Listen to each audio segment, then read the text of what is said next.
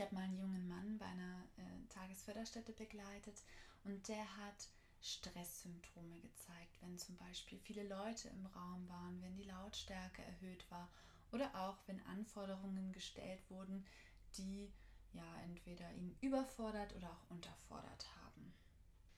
Er konnte sich ganz gut selbst helfen, denn er hat sich, wenn er gemerkt hat, jetzt gerate ich in den Stress, selbst zurückgezogen, hat sich aufs Sofa gelegt, vielleicht auch die Augen zugemacht, meistens lautiert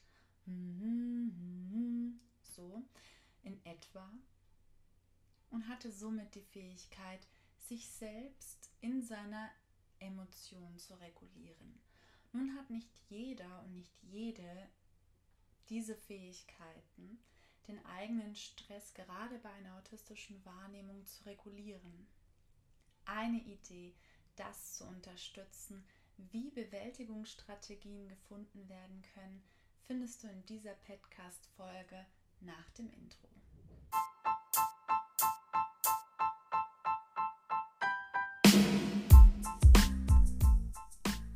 Herzlich willkommen bei deinem Podcast, dem Podcast, der die Heilpädagogik ins Licht rückt, dich und dein berufliches Tun inspiriert. Schön, dass du da bist. Ich wünsche dir ganz viel Spaß bei dieser Folge.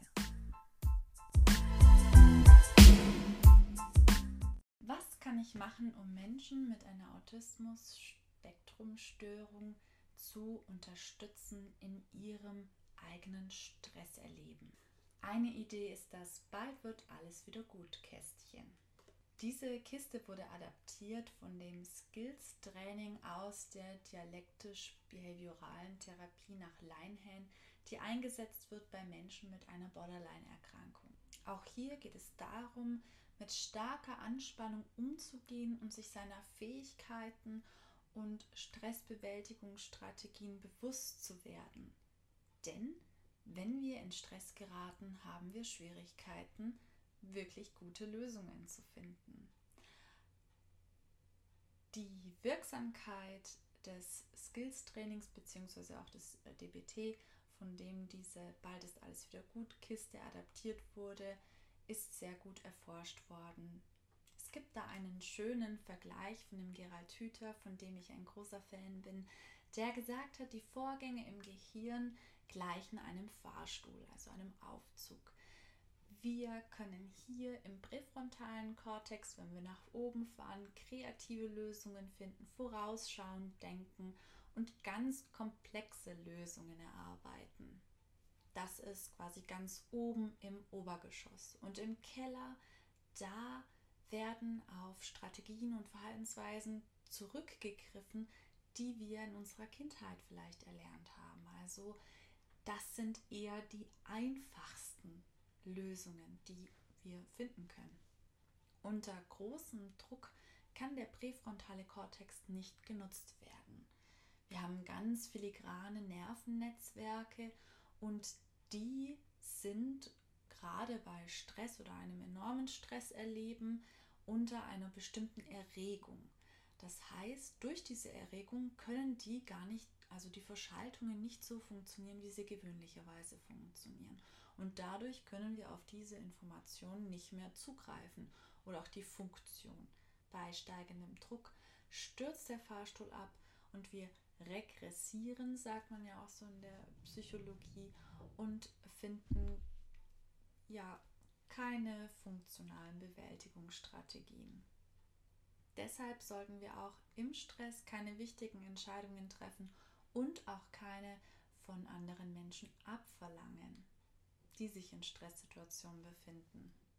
Auf diesem Schaubild von Schmidt von Barrierefrei Online von 2017 lässt sich gut sehen, wie hier Angst und Stress, also diese Stressoren, dazu führen, dass die Schwelle der Ressourcen überschritten wird und dadurch auf die Ressourcen nicht zugegriffen werden kann. Daraus können ganz viele unterschiedliche Probleme auch entstehen in der Gesundheit oder sich auch weitere Störungen entwickeln, wie die Sozialphobie oder letztlich auch eine Depression die archaischen Notfallprogramme, die dann greifen, sind klassisch Flucht, Kampf oder die Erstarrung. Das haben wir mit allen Säugetieren gemeinsam. Das sind unsere ganz, ganz basalen Bewältigungsstrategien, wenn wir in Stress geraten. Was können wir also tun?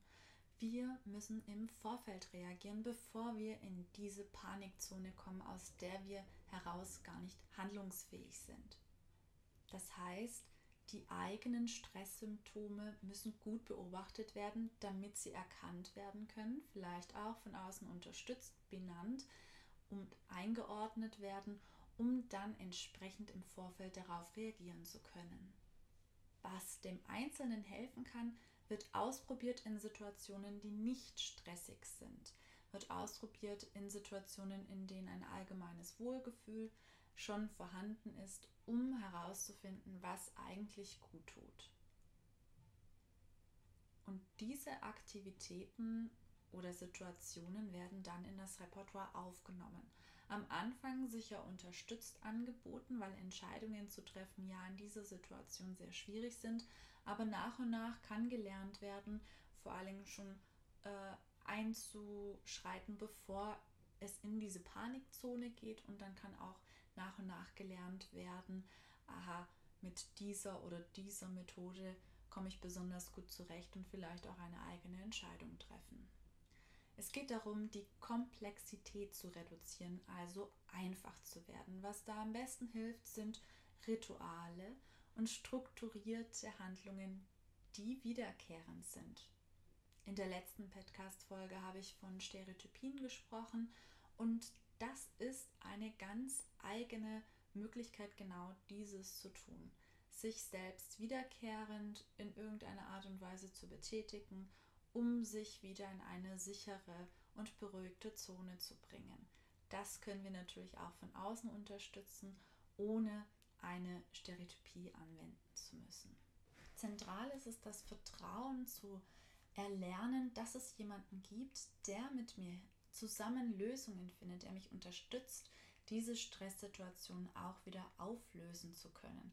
Und dieses Vertrauen, das kann durch eine zunehmende Erfahrung gewonnen werden. Der nächste Schritt wäre dann das Vertrauen in sich selbst wiederzufinden und zu lernen, dass ich selber eine Strategie anwenden kann, die mir hilft, diese Stresssymptome wieder zu reduzieren. Wie am Anfangsbeispiel erzählt der junge Mann, der hat gelernt, wenn er sich zurückzieht, kann er seine Stresssymptome regulieren und der wusste genau, was ihm gut tut in dieser Situation. Hier musste das Umfeld lernen, diese Situation einzuschätzen.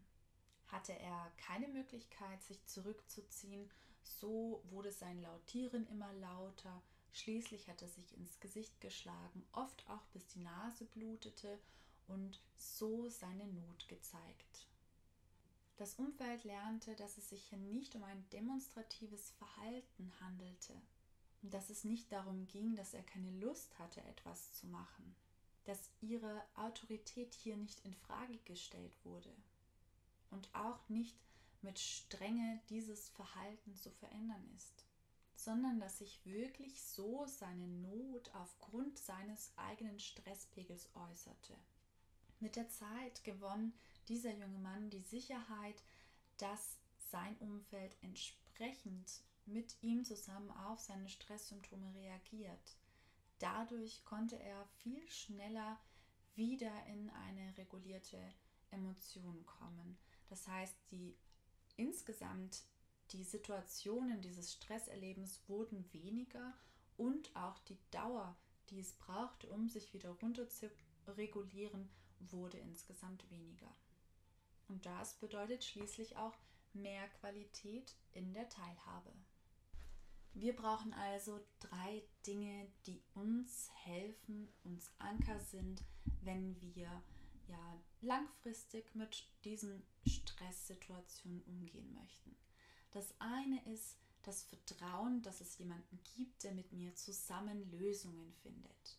Das zweite ist, das Vertrauen in sich selbst. Und das dritte ist das Vertrauen in die Welt, von der Welt getragen zu werden. Und wenn eines dieser Bereiche erschüttert ist, kann es zu Schwierigkeiten kommen. Und deshalb ist es auch unsere Aufgabe als Unterstützerinnen und Unterstützer, die Menschen mit autistischer Wahrnehmung genau dahingehend zu ja, unterstützen. Der Stressabbau ist auch für das Umfeld und auch besonders für die Eltern eine wichtige Stellschraube, auf die geachtet werden sollte. Denn langfristiges Stresserleben führt zu Erkrankungen und es ist auch sicherlich keine ja kein Zufall, dass viele Menschen mit autistischer Wahrnehmung zusätzlich erhöht Krankheiten haben. Also es gilt, Angst und Stress abzubauen und Ressourcen aufzubauen. Was da helfen kann, sind zum Beispiel Natur und Bewegung, synchrone Gemeinschaftstätigkeiten wie Singen oder Rudern, bestimmte Entspannungstechniken, die ausprobiert werden können, zum Beispiel über Kurse, über Bücher, Apps oder YouTube. Womit ich auch sehr gute Erfahrungen gemacht habe, sind die Gewichtsdecken. Und was gerade viel genutzt wird und auch sehr wirksam genutzt wird, ist das Biofeedback. Hier geht es darum, dass zum Beispiel der Herzschlag mit der Atmung erhöht wird, verändert wird und sich das Ganze auch auf das allgemeine körperliche Wohlbefinden auswirkt. Das heißt, beim Stress wird der Atem schneller, wird der Herzschlag schneller, entstehen bestimmte Mechanismen im Körper, die diesen Stress nochmal manifestieren. Genauso kann umgekehrt durch eine kontrollierte Atmung die Herzrate gesenkt werden und auch der Körper wieder in einen entspannten Zustand gebracht werden. Unser Atem ist so viel mächtiger, als wir so im Alltag denken. Beim Biofeedback werden die körperlichen Signale visualisiert und sichtbar gemacht. Dadurch kann ein Mensch mit autistischer Wahrnehmung lernen, die eigenen Körperreaktionen besser wahrzunehmen und dann auch entsprechend darauf zu reagieren. Zu guter Letzt noch ein paar generelle Strategien für Menschen, die Menschen mit autistischer Wahrnehmung begleiten und unterstützen. Was tun, wenn eben solche Verhaltensauffälligkeiten eintreten. Eins haben wir schon gesagt, den Stress reduzieren in dieser Situation. Das Ganze nicht persönlich zu nehmen. Also das hat nichts mit der eigenen Person zu tun, nichts mit der Autorität zu tun und auch nichts damit zu tun, dass die Person einen ärgern will oder sonst irgendetwas in diese Richtung. Es gilt gelassen zu bleiben, Ruhe zu bewahren, denn auch das kann sich auf den Menschen übertragen und es hilft nichts, wenn wir selbst in eine aufgeregte Stimmung mit hineingehen. Das Ganze beobachten, dokumentieren und dann auch analysieren und zu schauen, was sind die Auslösefaktoren, was sind die sogenannten Triggerpunkte und wie können wir auch diese Auslösefaktoren minimieren und reduzieren zu erkennen, was ist der Lösungsversuch des Verhaltens derjenigen Person und was können wir vielleicht auch als Alternative anbieten, um zu einer besseren Lösung zu kommen. Es gilt letztlich auch, Ressourcen und Strategien aufzubauen, mit der Situation umzugehen, wie schon anfangs erwähnt. Und jetzt möchte ich genau in diesem Zuge die bald wird alles wieder gut Kiste zeigen. Das ist eine Kiste, die enthält ein paar Gegenstände, die helfen können in dieser Situation, in der ich merke, jetzt kommen die Stressgefühle auf oder ich merke, die Symptome könnten sich entwickeln aufgrund von vielleicht ja der Atmung, der, dem Schwitzen, der Unruhe und so weiter. Und das ist jetzt mal so eine Auswahl, was da drin sein könnte. Das ist individuell und kann mit den Menschen selbst zusammen, wie gesagt, entwickelt werden. Man probiert in Situationen aus, die nicht stressig sind, was angenehm ist und was da vielleicht auch hilft. Das hier zum Beispiel ist ein Ball, den muss man richtig, richtig feste drücken, damit hier dieser Effekt entsteht und richtig Kraft einsetzen. Und das kann manchen sehr gut tun, diese Kraft irgendwo hin zu kanalisieren und die nach außen zu bringen für Menschen, die eher auf der Geruchsebene empfänglich sind, gibt es hier so ein Aroma-Roll-On oder irgendwie ja, Öle, ähm, die man einsetzen kann, um sich darauf zu konzentrieren, auf diesen Reiz zu konzentrieren, andere Reize auszublenden und darüber auch die Emotionen wieder regulieren zu können. Für Menschen, die da einen ganz starken Reiz brauchen, gibt es zum Beispiel die Lavendel-Ammoniak-Ampullen in der Apotheke.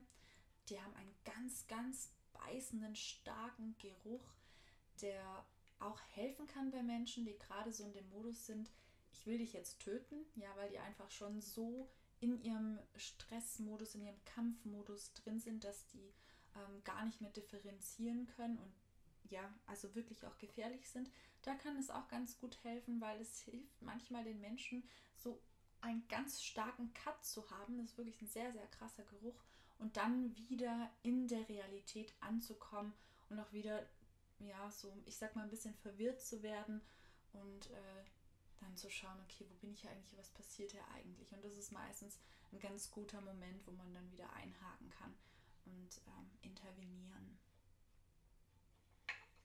Ja, oder auch zum Beispiel ein Geräusch, äh, das sich äh, jemand ans Ohr hinhalten kann. Und da gibt es hier diese kleinen Taster, auf die man eine eigene Sprachaufnahme machen kann. Da könnte man zum Beispiel jetzt auch die Mama aufnehmen, die sagt, bald wird alles wieder gut. Und dann kann das Kind oder der Jugendliche, der gestresst ist, sich das immer wieder anhören und dadurch ähm, ja wieder in eine beruhigte, ähm, in einen beruhigten Zustand zu finden. Oder natürlich auch Geschmack, ähm, bestimmte Bonbons, eben alles, was hilft, sich auf einen Reiz zu konzentrieren und die anderen Reize zu minimieren und auszuschalten. So viel zur Bald ist alles wieder gut Kiste. Ich hoffe, du konntest aus dieser Folge wieder etwas für dich mitnehmen. Ich freue mich auf Anregungen oder Ideen, Nachfragen. Wie immer, eine gute Zeit. Dann bis zur nächsten Folge.